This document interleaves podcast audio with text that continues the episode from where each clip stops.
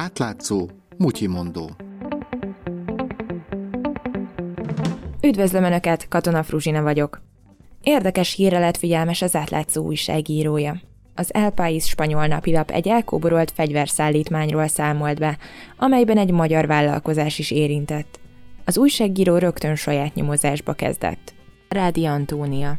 A spanyol csendőrség lefoglalt a Hesiras kikötőjében 809 darab fegyverből álló rakomány teljesen állításuk szerint kamu, kamu papírokkal. A hivatalos papírok szerint a hatóságoknak hatástalanított fegyvereket kellett volna találniuk. A valóságban viszont nagyon is éles fegyverek voltak a lefoglalt rakományban.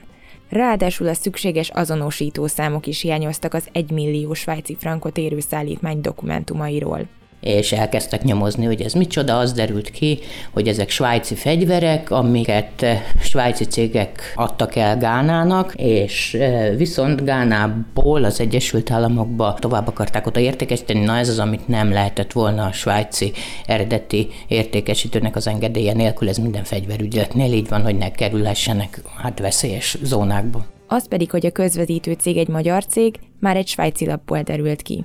A svájci cikk elég alapos, de ők se tudták azt, csak sejtették, hogy esetleg a Gánából az Egyesült Államokba irányuló ügyletbe is szerepe lehetett a magyar cégnek. Ezt az értesülést az átlátszó megkeresésére a cég vezérigazgatója Keresztes József cáfolta. A svájci oknyomozás folytatásaként az átlátszó erős amerikai kapcsolatokat talált ennél a magyar cégnél. Például ennek a magyar cégnek ez a e, régebben kombatnak, jelenleg Millipolnak hívják, e, van egy e, ugyanilyen nevű Millipolusa nevű vállalkozása, ezek egymás között üzletelnek, és ezen kívül online fegyverboltja van ugyanennek az érdekeltségnek. A fegyverkereskedő cég 100%-os tulajdonosa Székely Herbert egyébként az 1994-ben kivégzett Fenyő János média Cézár bizalmas munkatársa volt annak idején. Azóta pedig a mindenkori kormány állandó fegyverbeszállítója lett.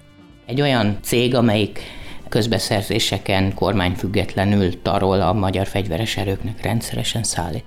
Nem kifogástalan a kombat Millipol története. Volt rá példa, hogy a rendőrség ködbért követelt a cégtől jelentős késés miatt. A nevük azért is ismerős lehet, mert egy általuk szállított tűzszerészrobot használata közben halt meg egy magyar katona Afganisztánban. Habár a tragikus esetet követő vizsgálat nem talált felelőst. Tehát, hogy ez olyan ritka, általában arról szólnak a hírek, hogy, hogy közbeszerzéseken minden rezsim a saját megbízható vállalkozóit részesíti előnyben. Ez egy csúnya dolog, viszont így néz ki az élet. De, de vannak kivételek, amikor egy-egy vállalkozónak sikerül jó kapcsolatokat kialakítani mindenféle rendszerekben, na ez pont egy olyan cég. A fegyvercsempészeti ügyben egyébként még mindig nem világos, hogyan kerültek a fegyverek Gánából Spanyolországba a nyomozás még mindig tart. Rádi Antóniát, az átlátszó újságíróját hallották. A mai mutyimondót Katona Fruzsina készítette. Közreműködött még Mongatilla és Lé Marietta.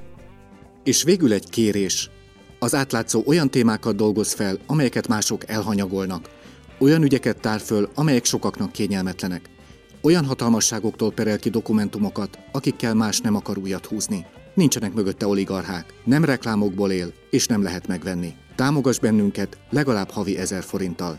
Részletek az átlátszó weboldalán.